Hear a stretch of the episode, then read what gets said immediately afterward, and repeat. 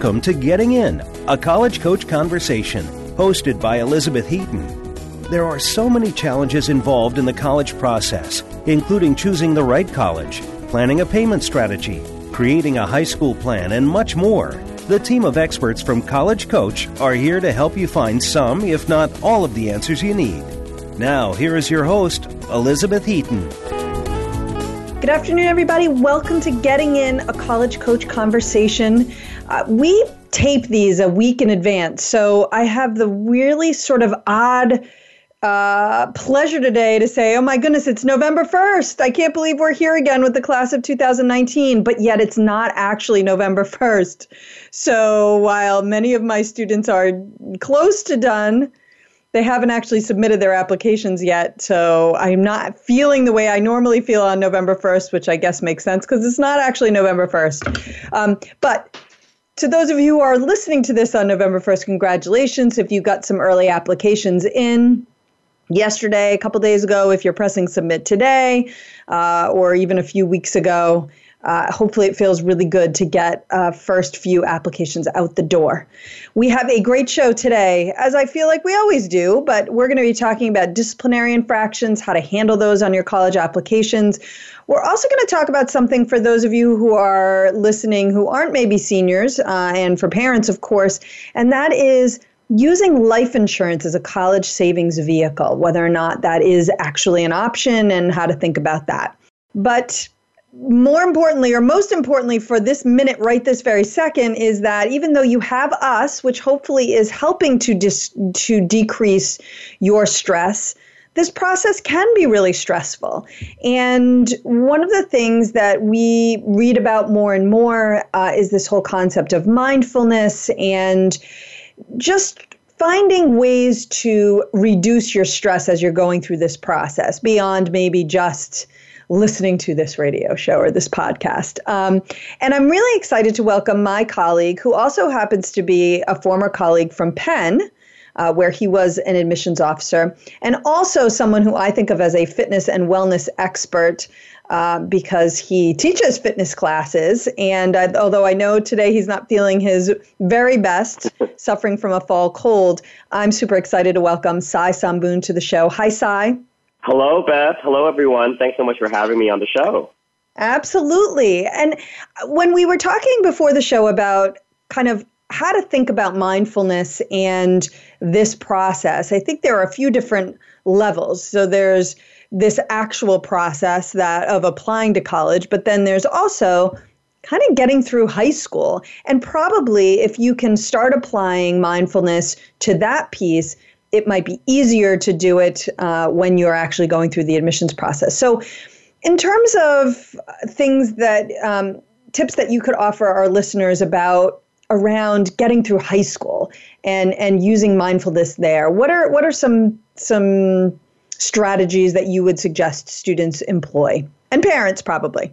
Yes, yes, well, absolutely. Well, Beth, you mentioned it earlier in your very nice introduction about stress, right? Like we are going to feel stressed about this, whether you're a student, whether you're a parent, uh, even you know teachers and, and everyone else on campus. You will feel stressed about it. And the whole concept of mindfulness is being aware of yourself. It's the mental state that you have at any present moment. It's accepting what is currently available to you. It's um, you know this is a mental state that is achieved by focusing your awareness right now in this time. And so when you mention stress, we hear it all the time like, oh my gosh, I'm so stressed. I'm really nervous about it. I'm really anxious. Um, a lot of what we do has to do with being present, right? And so when mm-hmm. students are starting high school or when they are uh, writing exams or sitting for the SATs or ACTs or writing applications, the first thing to do is acknowledge that it is stressful. That is one step to achieving hmm. this mindfulness, right? So, mm-hmm. growing up in Thailand, for example, there is a word, there's a phrase called "mai pen rai," which means don't worry about it. you know, and you can probably hear it as well here. Just forget about it. Don't worry about it. Don't be stressed. Well, but you are. And so I remember saying to my family, like, but I am stressed about it. So you, you know, by you telling me not to worry about it, don't be stressed, that even increases the stress. So one big tip is accepting it. You are stressed. You are anxious. You feel like there's so much that you have to do. And that's the first step. Then I would say, okay, now that you're aware of it, take a deep breath and accept the space that you're in right? So whether you are uh, starting your ninth grade year, and it's this big year, it's high school, right? It's new classes, new friends, new activities, uh, new curriculum, or whether you are a junior about to embark on this visiting colleges and looking at your list, creating your list. Or it's your senior year, and you're like, this is your final year of high school, and now I have to um, solidify, you know, where I'm applying to, especially if it's early uh, mm-hmm. action or decision. These are moments of high stress. So the first thing to do is take a nice deep breath and accept that this is a stressful moment. And once you accept that, then what can you do? Well, first, you can take advantage of what we have to offer, right? So, Beth, you mentioned that. We're here. Mm-hmm. We're here to help diffuse and decrease the stress. Um, we are experts in this field. You have access to us. So, that ties into my next point, which is what are the action items you can take advantage of? One, log into the portal, you know, listen to and um, attend the webinars. If there is a presentation on uh, on site, go to it, ask questions, get as much information as possible. That is what you, as a uh, as a parent, as a student, that is what you have control over. And sometimes the stress is a result of us not knowing you right. know uh, what we can do like what do we have control over and if we don't know then that can sometimes increase the stress right and so, i would just um, yeah. Um, so, i just want to throw out there, and then if um, one of the things you were just referring to is if you have College Coach as a corporate benefit, and if you don't, um, you can always subscribe to this podcast. So if you are forgetting to log in and, and listen to it on a weekly basis, you can log into iTunes and and it will be you can subscribe to it. So you will get a heads up every time there's a new podcast available. You can subscribe to our blog you can follow us on Facebook. Lots of really great information will come your way through all of those channels, completely free to you. Um, so that's another way to get and gather more of that information. Absolutely. Absolutely. And, you know, we have been through many, many seasons, hundreds of seasons together, right? yes. As a team. So, um, you know, so we've talked to many parents and students and, and helped them get through this process. So I think another action item for students and parents is to make sure that you have things organized. So have an organized structure, whether it's ninth grade, um, going forward, what are some goals that I want to set throughout high school, right? Do I mm-hmm. want to uh, make sure that I set myself up for uh, one hour of homework a night, followed by, you know, two hours of family time? I think that by setting an organized structure from the beginning will be really helpful and will reduce the stress and will allow you to actually be at dinner with your mm-hmm. family and be like, this is dinner time. You know, I'm not going to think about um, my essays. I'm not going to think about my list. This is going to be time to spend with my family. And that is another tip that I would like to offer for mindfulness. The more organized you can be, whether it's early on in high school or in your senior year, especially now, you know, once your um, applications are in and you're waiting to submit the other ones for regular decision, make sure that you connect with yourself and give yourself these hours that are just for you. So, whatever it is that makes you happy, going for yep. a walk, taking a class at the gym, taking art class, schedule that in because that is your time. And you know, I would also throw out there. Um, you mentioned, you know, schedule, have a schedule, be organized, right? You're going to do an hour of homework. People may be laughing at that idea. Maybe you're going to do three hours of homework, right? But yeah. you're going to have you are then going to have time where you're going to just have dinner with your family. I would throw out there for parents, probably more so even than students, maybe that's a time that is college talk free, right? You don't talk about um, the college applications, you don't talk about the visit that you did last weekend. Um, maybe one night a week at dinner that topic is allowed, but otherwise you outlaw it because one of the things that I see that seems to ratchet up stress is just when it becomes all consuming and it's all anyone talks about in the students sometimes it, it extends as far as the beginning of junior year but a lot of times it's very concentrated in this time that we're in right now in the fall and early winter of senior year and it can be difficult to get away from it so if when you're in when you're at your home you can carve out maybe one or two hours during the week where they're college talk and then the rest of it is college free if you're finding that college is a very stressful topic that might be some a way to practice mindfulness and say you know what we're not going to talk about that right now we have a plan we're organized we don't need to be talking about it all the time because talking about it all the time generally we will try we will tend to ratchet up the stress rather than decrease it because it puts it top of mind 100% of the time Absolutely, absolutely, and that connects with my last tip, which is, you know, our bodies and our minds are connected, right? So mm-hmm. if you feel stressed, sometimes you can feel uh, a knot cre- being created in your back, right, mm-hmm. or in your yep. uh, chest, or in your arms, or wherever, wherever your body um, allocates the stress, it is connected. So whatever you like to do, that is physical, okay, even if it's just going for a walk even if it is doing a couple stretches at home, or if it's more and of an intense physical activity, whether it's taking a fitness class or uh, going to the gym. You know, it's very important to carve this time just for yourself as well because it is connected, and it is your time, and it is time away from all the stress. But again, right. I think the most important thing is to accept it and then say, okay, what can I do? What, what control do I have? How can I be present in this moment? Absolutely. I love it. And uh, I think there's some really great advice there, Cy, and I really appreciate you joining us today to talk us through it. Thanks so much for having me. Keep breathing, everyone. I love it. That is some very good. That's that's advice to live on. There, um, we we're going to take a short break, and when we come back, we're going to talk about the idea of using life insurance to save for college. If you've ever wondered uh, if that's a viable option, we're going to let you know more about it. So don't go away.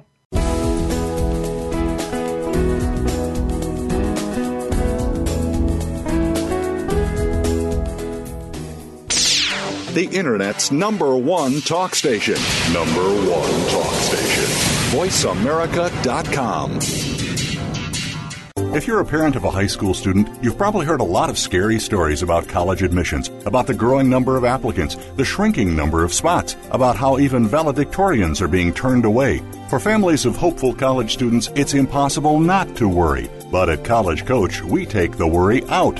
Our advisors are former senior admissions and college finance officers from all over the country, so they can give you advice that nobody else can about what classes to take how to prepare for standardized tests, what options are available to pay for college, and most importantly, what admissions officers are looking for when they read an application. We've got more than 15 years of experience and a track record that's helped every single student get into college, most into their top choice schools. So make the decision to come work with College Coach and start your child down the road to the decision that really matters the one in the envelope that says, Yes, Visit www.getintocollege.com forward slash getting dash in.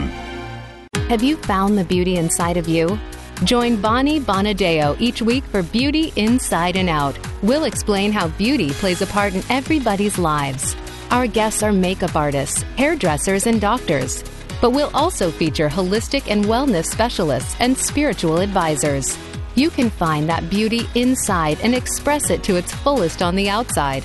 Tune in to Beauty Inside and Out every Thursday at 2 p.m. Pacific Time, 5 p.m. Eastern Time on the Voice America Variety Channel.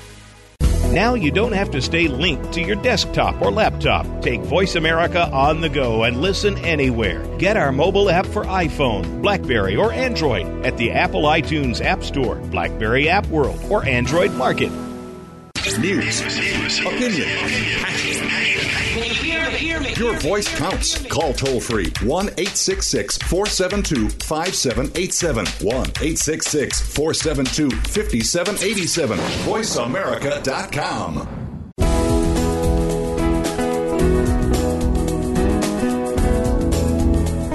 You are listening to Getting In, a college coach conversation. To reach Elizabeth Heaton or her guest today, please call in to 1 866 472 5788. That's 1 866 472 5788. Or send an email to gettingin.voiceamerica at gmail.com. Now, back to the show. Welcome back, everybody. We're going to get to using life insurance to save for college in a minute, but before we do that, I did want to do our this week's school spotlight, which is on the University of Oklahoma. And if you wondered why I chose the University of Oklahoma, literally I have no other reason other than I thought, ah, it's football season, University of Oklahoma. They probably have a good football team, and I don't know. I loved that musical, so let's do University of Oklahoma. So here we are. Um, if you are a National Merit Scholar and you choose to attend the University of Oklahoma, you will probably be in really good company. They have more than 850 National Merit Scholars enrolled, and they yield the most national scholars, National Merit Scholars, of all public universities across the country. So that's kind of an interesting tidbit and maybe a reason to put Oklahoma on your list uh, to consider at the very least.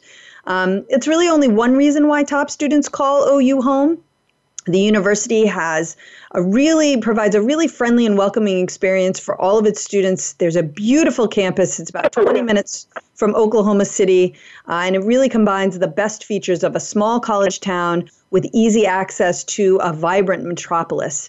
Um, there are about 22,000 undergrads, 40% of whom come from out of state. So you certainly will not be alone if you are not uh, born and raised in Oklahoma. Uh, and they have access to over 170 majors in top programs such as dance, journalism, entrepreneurship, and meteorology. That's an interesting one, meteorology. Uh, but even if you are an, an aspiring paleontologist, pilot, or petroleum engineer, you will find the majors you need to make your dream career a reality. When students need a break from their academic pursuits, uh, OU has more than 400 clubs from the University Gospel Choir to the Sooner Supercomputer Club to keep undergrads engaged. And if you are curious about that name, Sooner, uh, OU's nickname refers to the settlers who were eager to stake out land during the land run of 1889, and the term later became synonymous for a progressive, energetic individual. So if that describes you, maybe you want to check out the University of Oklahoma. All right. Now I am ready to welcome my colleague and former Southern New Hampshire University financial aid officer, Alex Bickford, to talk to us about life insurance and college savings. Hi, hi, Alex. Hi, Beth. How are you? I'm good, thanks. And thank you for joining me today. I know we are both tired. We were up late last night watching the Red Sox win game two of the World Series. Um, when you all listen this listen to this on Thursday on November 1st, it will all be decided. But for today, we are happy Red Sox fans here in uh, the Boston area. All right. Um, so anytime and I, listeners to the show if they are regular listeners have probably heard me say that anything that starts with the phrase i heard that will often hmm. be followed by at best some mm, truth coupled with misinformation and at worst complete and utter rumor and hmm. fabrication however i'm still going to start with i've heard that um, you can use life insurance to save for college and that it will not count against financial aid. So, what can you tell us about this? Sure, absolutely. I think I think you're right. Anytime I've heard I've heard it, that that's the same the same responses. At the very best, it's well, maybe not quite true, but very oftentimes complete uh, complete failure. In this in this case, it is well, it could be true, but and so that's the big pitch that uh, that a lot of uh, finance companies that are trying to sell life insurance products are putting out there that, hey, listen, this is going to help you save for college and not impact financial aid, which is what every parent wants, right? They want to be able to put away money uh, and mm-hmm. not have to worry about, hey, my child's going to lose uh, need-based financial aid down the road. In this this is the case at some schools. So there are two different types of colleges out there. There are colleges out there that use the federal financial aid form called the FAFSA form, uh, and the value within your life insurance policies is not listed as an asset on the FAFSA form. The, then there are schools out there that use the CSS profile to determine financial aid eligibility. Those colleges, it is up to them whether they ask that question or not. So, you know, there, there are uh, I would say more than a handful of schools out there that are absolutely going to ask the question. You'll probably see this on more and more applications as time goes on, uh, because the schools that are uh, that require the CSS profile are really trying to develop a full picture of the family's financials to determine uh, the need-based financial aid eligibility that's out there. So, from an asset perspective, uh, it's true at most of the colleges, but then you get the other side of the fence is, well, then how about when I use it? but we'll, we'll mm-hmm. kind of wait for that. Okay. Well, one, one quick question, or it may not be quick, but I'm going to ask it anyway before we go to the next question on my list, and that is: Are we talking about a specific kind of life insurance plan? Sure. Is it and, and so that people know what we're actually talking about, what they should be looking at? Yeah, a- absolutely. So, uh, for the most part, when you're talking about college savings, it's a whole life plan uh, is the most common uh, kind of asset generating plan that's out there um, that's used for college, but variable life could have that as well. So there are a lot of different uh, life insurance plans out there. The most common one for our purposes is a whole life plan. Okay, perfect. All right, so then what are some ways to utilize if you, you got the life insurance plan? Uh, maybe you got it as a savings vehicle, maybe you didn't, but now you're realizing that you could potentially use it to pay for college. How does that work if you want to do that? Yeah, and that's this is kind of the other end uh, of the stick there that we were that we were talking about when talking about financial aid implications. So there are really two ways to utilize uh, the money within your life insurance. One way would be to withdraw from it. Uh, one way would be to borrow against it. When you withdraw from that, there's, there's a couple things to think about. So, uh, if the purpose of that life insurance plan is to have kind of that cash value to have a protection built in place for uh, if that insured person does pass away, uh, then withdrawing from it's going to reduce the cash value. And that, that needs to be something that you understand is that this is going to reduce your payout in the end uh, by withdrawing from it. Now, if you had this as a savings vehicle all along and this was your plan, then that's probably perfect and that's fine. Um, but if you're using this really as an insurance policy, it's diminishing the value of that insurance. Uh, with that being said, also uh, is that on both financial aid forms, the FAFSA form uh, and the CSS profile form, when you withdraw money from the insurance plan, it's counted as income on there, either taxed or untaxed income, uh, depending on if this was interest or principal. And we don't have to dive too deep into that, but it's uh, listed on uh, both financial aid forms as income and so what that does is that your income is actually the biggest driver in the financial aid formula by far. Uh, your mm-hmm. income matters 10 times more than your assets matter. Uh, and so you're possibly artificially inflating your income uh, during years where your child might be financial aid eligible that could have a much larger impact on financial aid. Right. So the it's sort of ironic, right, that they are selling it to you because they're saying, "Oh, you're going to be able to save, and it won't count against financial aid." But then if you take the money out of the policy, it it gets added to your income, and boom, now you get hit, and you might lose some financial aid as a result. Yeah. Beware absolutely. of people selling things. you, exactly. Exactly. If, yeah. You're getting hit more than you would have had you saved in a you know, more traditional kind of savings vehicle that does have an impact on financial aid, uh, but it may not count as an asset uh, later on. Now, there mm-hmm. is a mm-hmm. different way to withdraw from it. You could borrow against it. Now, borrowing against it once again reduces the payout until that loan is paid back. Um, but if you do borrow against it, that's not counted as income uh, towards uh, towards the the formula. So it, it potentially is a borrowing option uh, for you um, that wouldn't have an impact on financial aid.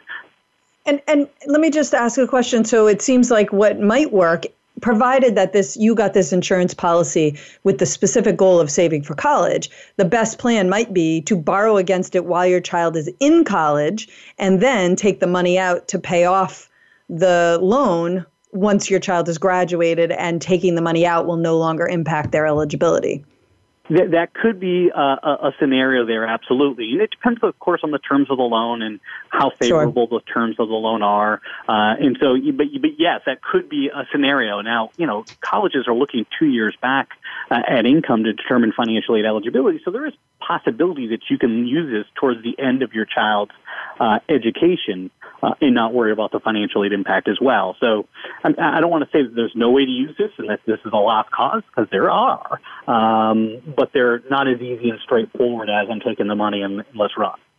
Okay, that makes sense.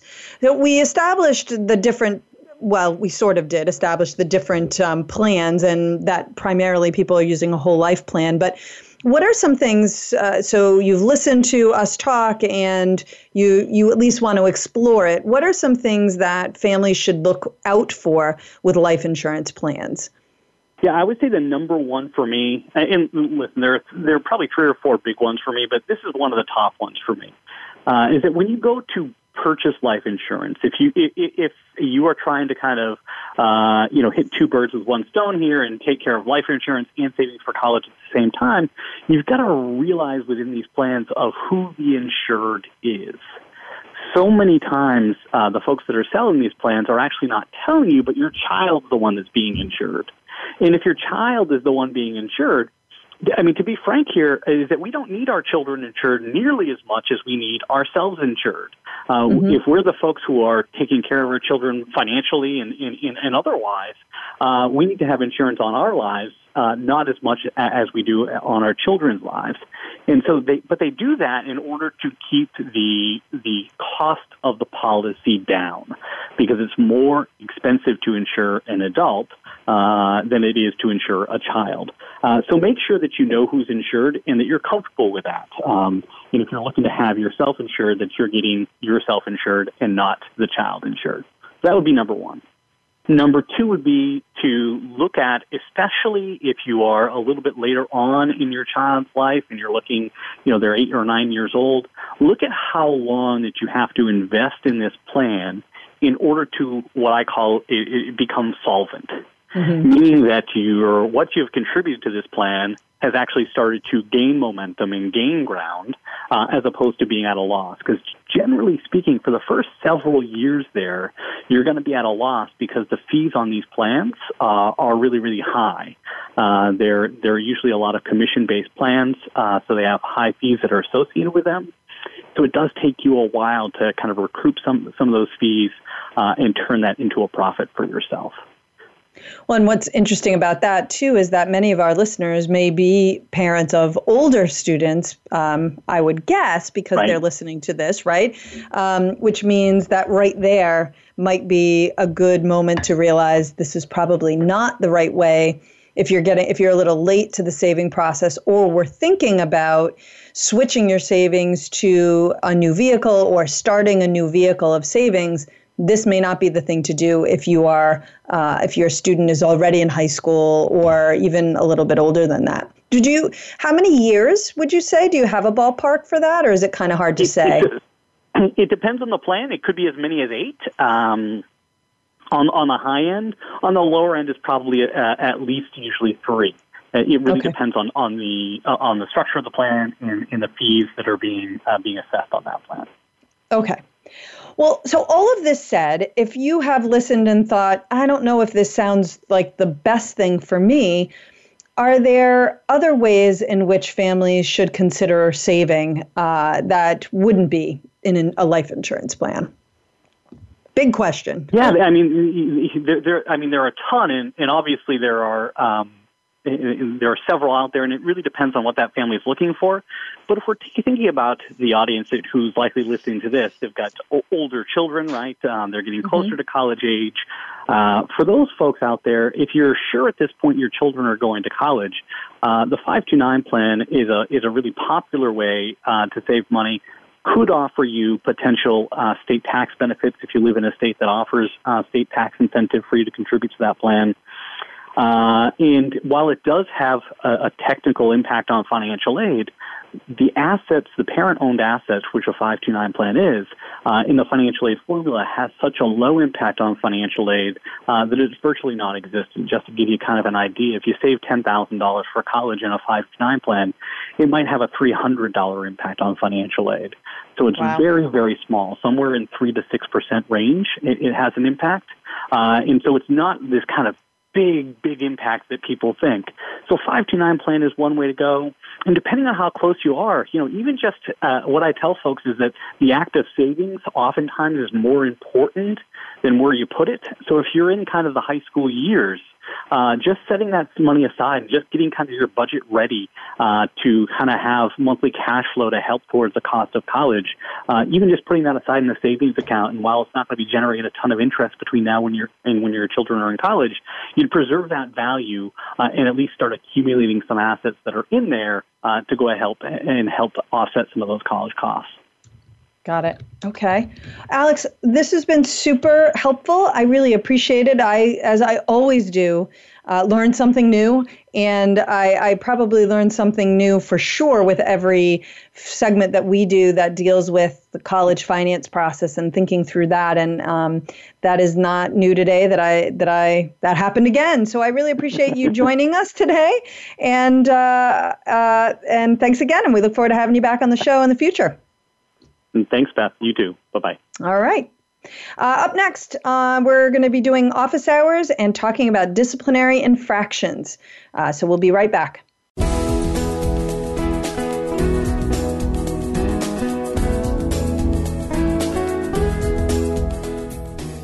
Stimulating talk it gets those synapses in the brain firing really fast. All the time. The number one internet talk station where your opinion counts. VoiceAmerica.com. If you're a parent of a high school student, you've probably heard a lot of scary stories about college admissions, about the growing number of applicants, the shrinking number of spots, about how even valedictorians are being turned away. For families of hopeful college students, it's impossible not to worry. But at College Coach, we take the worry out.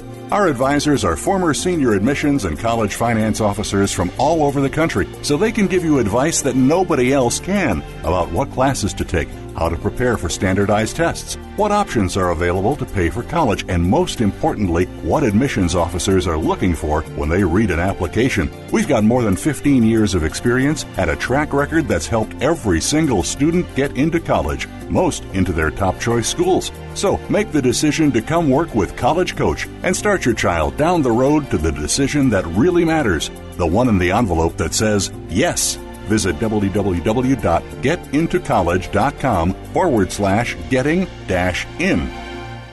Have you ever given any thought to what is behind your insurance coverage? Many of us don't think of it as more than that premium you pay on a regular basis, of course, until you actually need to use it. On CYA with Rhonda, you'll learn to cover your assets and find out what all of that insurance mumbo jumbo really means. If you're looking for a lucrative career option, Rhonda Lukey will explain how to get into the insurance business. Listen live every Friday at 9 a.m. Eastern Time and 6 a.m. Pacific Time on the Voice America Variety Channel. Have you had a chance to check out Voice America's online magazine and blog, Press Pass? If you love our hosts and shows, check out articles that give an even deeper perspective, plus topics about health and fitness, movie reviews, philosophy, business tips and tactics, spirituality, positive thought, current events, and even more about your favorite host. It's just a click away at vapresspass.com. That's vapresspass.com. VA Press Pass by Voice America. All access, all the time time. Ask the experts. Call toll free right now 1 866 472 5787 and ask our All Star team to answer your question. That's 1 866 472 5787. Thank you for calling. VoiceAmerica.com.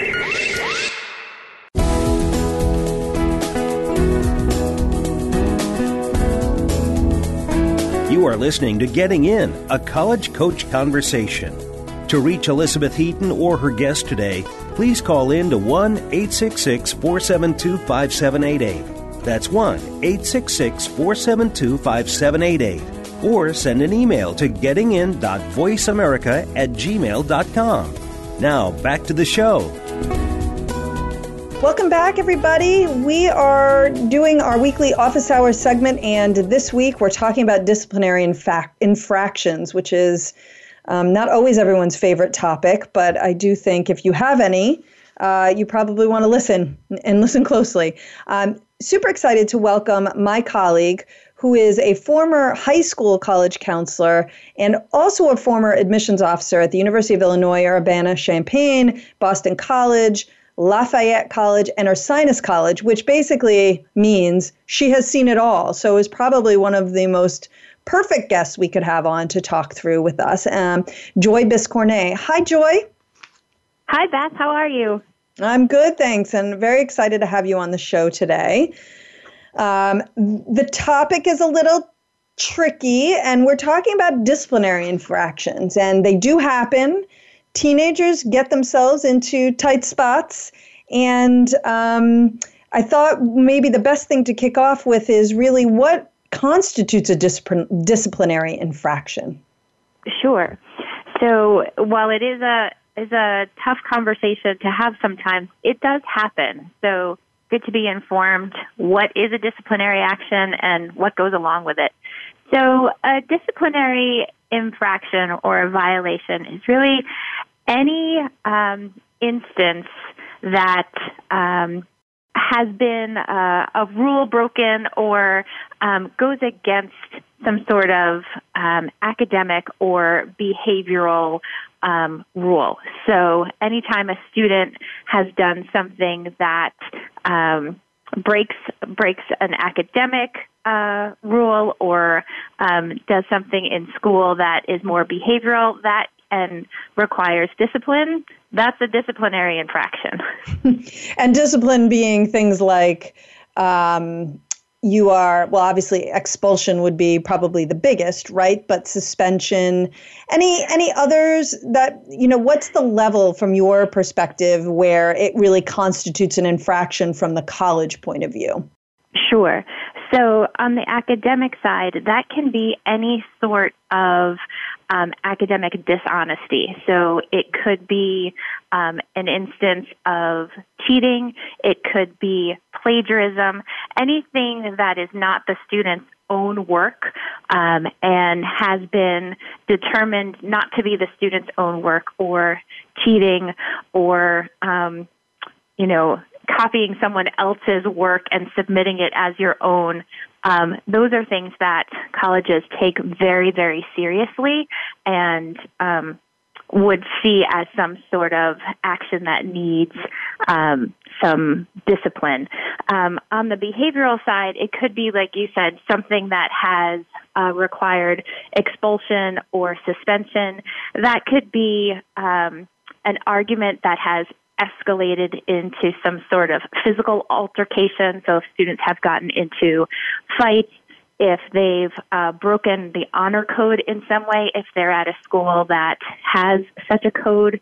Um, in my experience, I, I even had a student that had to explain that he was suspended for a day because he took part in a food fight his freshman year. While he didn't start it, he was suspended for being a part of. Um, that activity during the lunch hour. Got it. Okay. Well, so then here is the next big giant question, which is Am I required to report it? So let's say you were guilty of any or all of those previous things we've discussed. Let's hope it's not all. Um, do you have to report it to the colleges that you're applying to?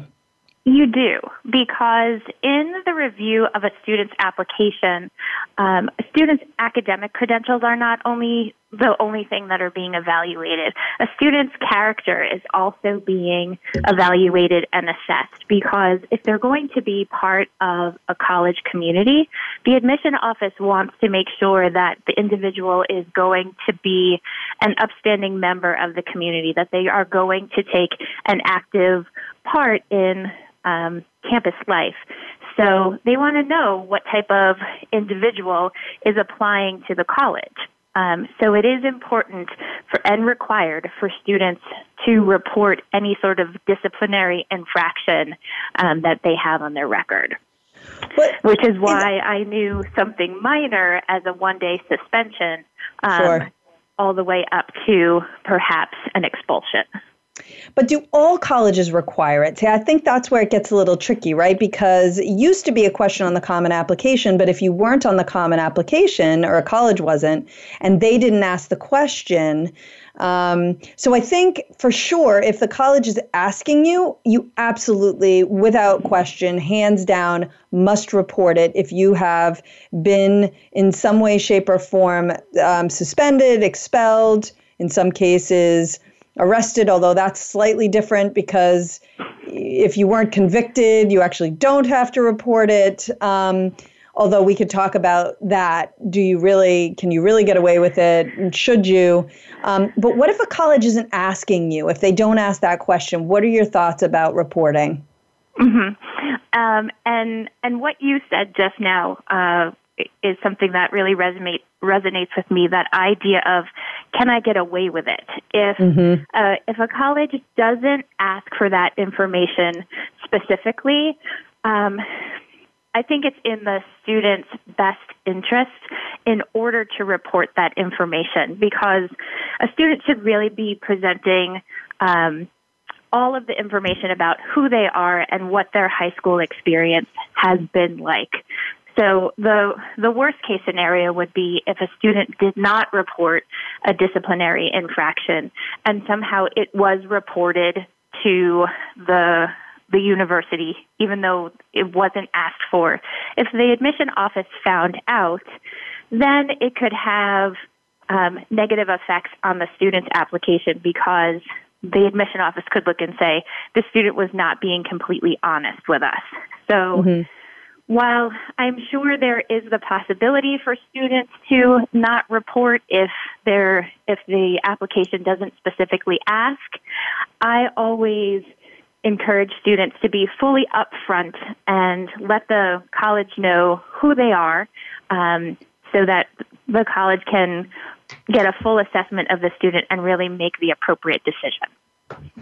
And so I think this is this is really interesting and I'm I'm excited for our listeners to sort of hear this because I would say that while I am 100% on board with the idea of you should be honest and upfront when the college is asking if they have no disciplinary questions on their application I do not encourage my students who have disciplinary infractions to proactively let the colleges know because the college isn't asking. That's for me the key.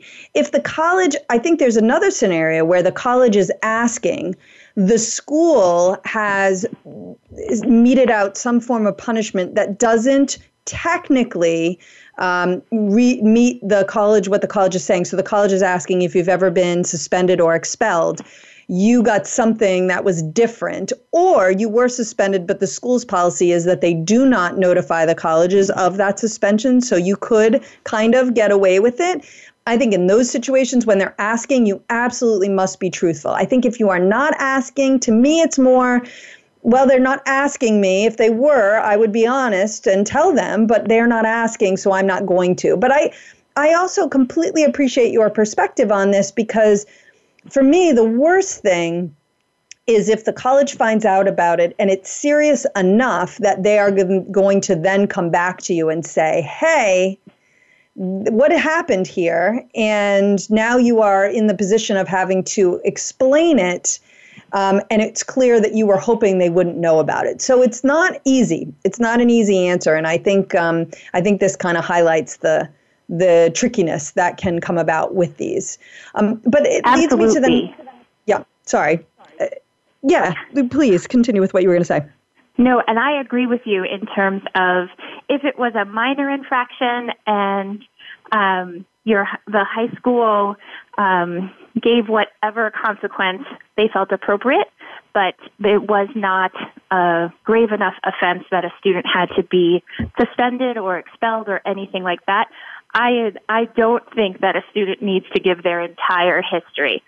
I think what I should clarify is if a, if a high school has a policy where they will disclose that information to a college, even if perhaps the college isn't asking, uh, then yes. I think it's better to be honest. Uh, but I yes. agree with you. If they're not asking and your high school doesn't have a policy of reporting any sort of disciplinary action, then I, I don't see the need to ask uh, to disclose that information.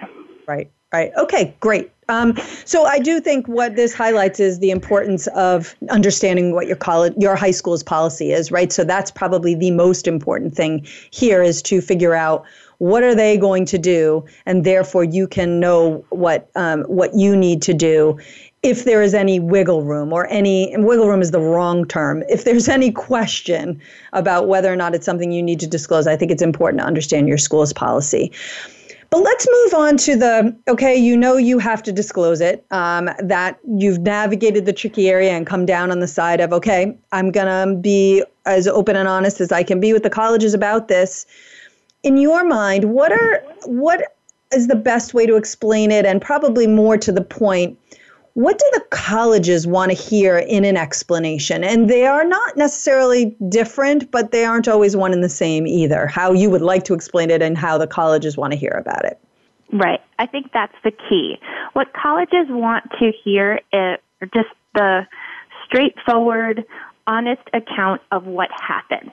Um, it's they're not looking for a student to plead their case and try and um, make the college uh, understand um, what they did wasn't wrong, that's yes. already been decided by the high school. Um, what the colleges want to hear is what happened, what actions were taken, and most importantly, that the student has shown remorse, that they're sorry for what they did, and they're, it's written in a way that conveys that message. Um, if a student doesn't isn't contrite with their um, their response to um, what has happened, then the colleges are really going to wonder if the student has learned anything from the experience, or are they just giving an answer because they're required to? Right, and I would give an there. I have a few examples that I could draw on. Um, one thing I would say is I don't think I think you could be contrite, and I think you should be contrite. I think that sometimes students go overboard, where the contriteness is so extreme that I almost feel like they don't actually feel badly there because this is so over the top that they don't like they're saying what I want to hear, and that's not appropriate either. Um, but I, you know, some things that I had I saw when I was working at Penn. Um, certainly, some some things that were not uncommon but never ideal would be something like you get caught drinking alcohol at a dance or um, doing some something along those lines. Um, and you know, I think there we were looking, the level of contriteness was, should be appropriate to, you know, I, sh- I shouldn't have been drinking. I- am under 21. I, you know, it was a- illegal, first of all. And second of all, I know it was against school rules. And third of all, I can see that I sort of ruined this. I, in some way, I ruined this event or whatever it is. I mean, maybe you didn't ruin the event, but uh, acknowledging the different levels of why that was not so great. And then, most importantly, sort of um, showing maybe what you've done differently since that event. But I, am thinking back to I, I had a, a, young woman when I was reading applications for a Penn who had gotten caught drinking at at a dance. And her response was so over the top that I just thought, I bet this student is still drinking every weekend. She just it just struck me as not very authentic. And that is super key um, to any really good, solid explanation is that it feel authentic, that you not go over the top explaining how you've changed, but that the things you've done um, feel authentic to what a teenager who got caught doing that would do. I don't know, Joy, if you have any examples that you could think of where a student either did not a great job or did a, a really good job um, at explaining something. Yeah, and I was just thinking that what you had said, and it, it really has to be authentic. Um, much like we tell students when they're crafting their essays, uh, their story should be authentic. Um, explaining a disciplinary infraction should be authentic. And um, I had a similar situation like yours where um, a student was caught drinking um, at um, on a school trip, and uh, she was very clear in her writing in that she understood that she was make she had made a mistake. Um, she even noted that she thought twice about doing it um, before she decided to um, drink. Completely noted that it she understood it was illegal. And then she even went on to say, you know, I've had to repair my relationship with my parents because um, I've let them down. And mm-hmm. really was thoughtful and it was heartfelt and um, that made the difference i really i felt like she understood the level of um, the mistake that she had made and was honest and open about um, how she felt about it and then how she's moved on since then Got it. So that's a great example. I, I, would also throw out there another very challenging, probably the most challenging infraction, or one of the most, um, is any type of academic dishonesty, because that is such a issue on college campuses and something you really want to try and eradicate as much as possible. Um, I think that you know you may not be able to recover from that, at, and so you probably want a fairly broad list with maybe more safeties and matches than you might have uh, traditionally included on your list. Um, but w- I had a student who had a dis- who had an academic dishonesty challenge in her freshman year, um, and she was able to. She had she and her lab partner had faked the results of a lab that they did in in the class, and she was able to help us understand why she did it. They were pressed for time for some reason their their their experiment didn't come at, with any results and so they kept thinking they were doing it incorrectly what they didn't realize is it wasn't supposed to it, the result they were getting is what they were supposed to get so they made up what they thought was supposed to happen. And so a lot of things came into play there understanding how science works, understanding about managing time, understanding about maybe talking to the teacher to share what was going on. And um, she was able to really show how she had changed her approach to a lot of things as a result of what happened that in that class and how in, in the end, it actually probably made her a better student than she was in ninth grade. So that was kind of an in- interesting um, an interesting thing that happened. But I did want to ask um, before we run out of time. One other thing um, is. So, what do you do if you have a disciplinary infraction? Today, this show is airing on November 1st. Many students have already pressed submit. What if on November 2nd you find yourself in um, trouble what do you, what do you have to do if you've already applied? What what do you need to do at this point about that infraction? I I had that exact situation happen when I was at Boston College. I had a student who um, was a very strong student academically. Um, she was looking very favorable in the pool and got in touch with me to say, um, I I've been I, I've been caught cheating, basically, mm-hmm. or uh, more likely academic dishonesty in terms of plagiarism. Um, it was around finals. Um, she was very tired and had a lapse in judgment and took something straight off the internet and put it into a research paper. So um, she called and, and told me about it. Um, and I, I think that's what a student needs to do is to notify if there is something that's going to go on a student's record to notify the admission office. In this student's case, because she was upfront and open and was really upset about the decision she had made. She was admitted still, but she came in on academic probation because we thought that that was the appropriate um, decision to make on the college end. So we mm-hmm. did not uh, deny her based on this um, lapse in judgment, but we did bring her in um, with an eye on her. Mm-hmm. And I so think that's a really. Still, go ahead. sorry. Well, I was just going to say, I think that's really important is that there are humans involved in this process. And so the best you can really do is be open and honest. And at some schools, mm, at Boston College here was willing to kind of bend a little with the caveat that they were going to keep an eye on her. And other schools may be less forgiving. Um, other schools might be more forgiving. And that's why I suggest expanding, broadening your list. It may not mean that you're not getting into college. It probably doesn't mean that. It just means that you need to be more willing to describe what happened and more able to, uh, you just need more ears probably to listen to your story. Mm-hmm. Yeah. Exactly. Okay.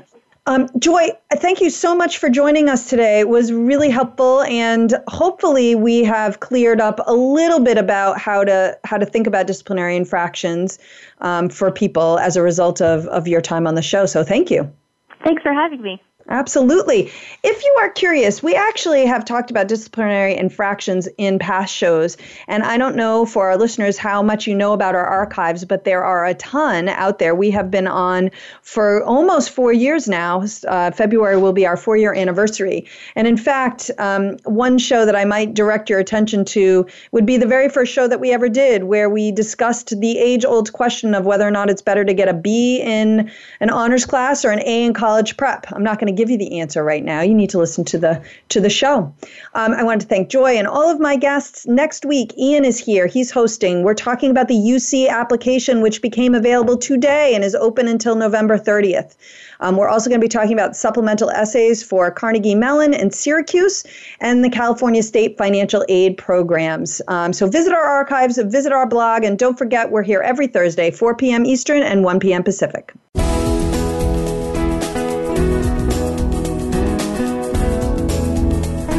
Thank you for tuning in to Getting In, a college coach conversation, hosted by Elizabeth Heaton. Please join us again next Thursday at 1 p.m. Pacific Time, 4 p.m. Eastern Time on the Voice America Variety Channel. Have a good week.